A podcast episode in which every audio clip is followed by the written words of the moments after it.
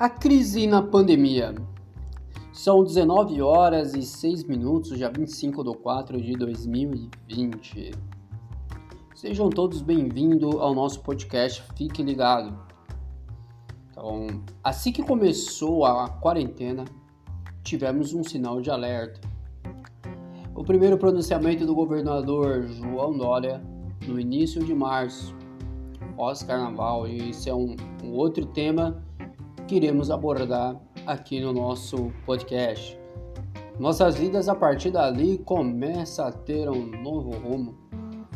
Então iniciamos a nossa primeira quarentena com a data prevista aí para o encerramento da quarentena no começo de abril. Pois bem, nada disso foi, né, nada disso foi somente uma maquiagem para não dizer diretamente ao público que isso seria o início de uma grande crise financeira, o nosso colapso econômico, se estendendo para ainda mais até o dia vinte e dois de quatro de dois mil e vinte. Pois bem, não foi isso que, que aconteceu. Sempre o governador ou o governo, sempre com alguma desculpa para maquiar ainda mais o problema, que seria um feriado prolongado e as pessoas poderiam se aglomerar ainda mais, enfim. O decreto permanece ativo até, os dias de, até o dia dez de cinco de dois mil e vinte, ou seja, se estendendo por sessenta dias corridos. Isso é muito preocupante e isso vai causar um grande transtorno, né? O grande problema agora não é mais a pandemia só. Estamos gerando um outro ainda maior. A crise financeira e o colapso, o colapso econômico. Muitas empresas com suas atividades paradas, principalmente no ramo de serviços, como a área de, né, como aéreo e transporte, escolas, faculdades, universidades, teatros, eventos esportivos, etcétera. A lista não para. O grande varejo, todos os comerciantes de portas fechadas, em funcionamento, né, somente via WhatsApp, que não é tão vantajoso assim. Estar de portas fechadas causa um grande prejuízo.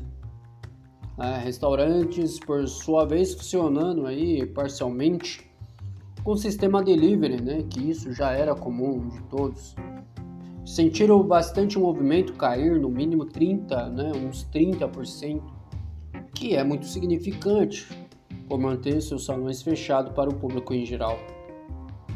A preocupação é geral. Conhece aquele, aquela famosa frase, o efeito dominó? Pois bem, é exatamente isso que ocorre agora.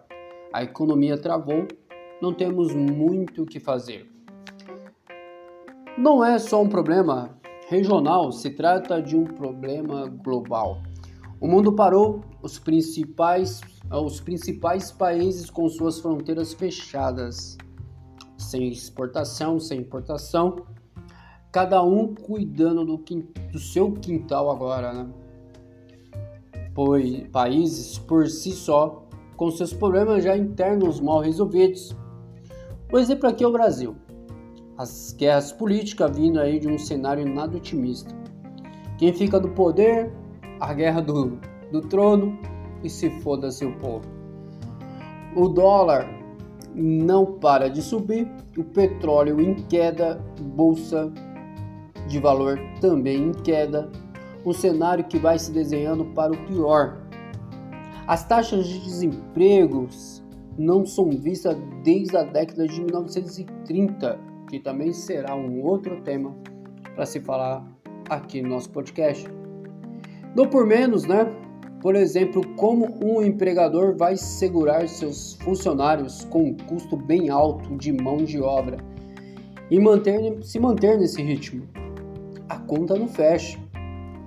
Algumas empresas ao qual eu fiquei sabendo por fontes confiáveis que irão negociar com seus colaboradores para uma redução de salários e carga horária e até chegar, até chegando em alguns momentos de rodízios de turnos, que já estão acontecendo por algumas empresas privadas.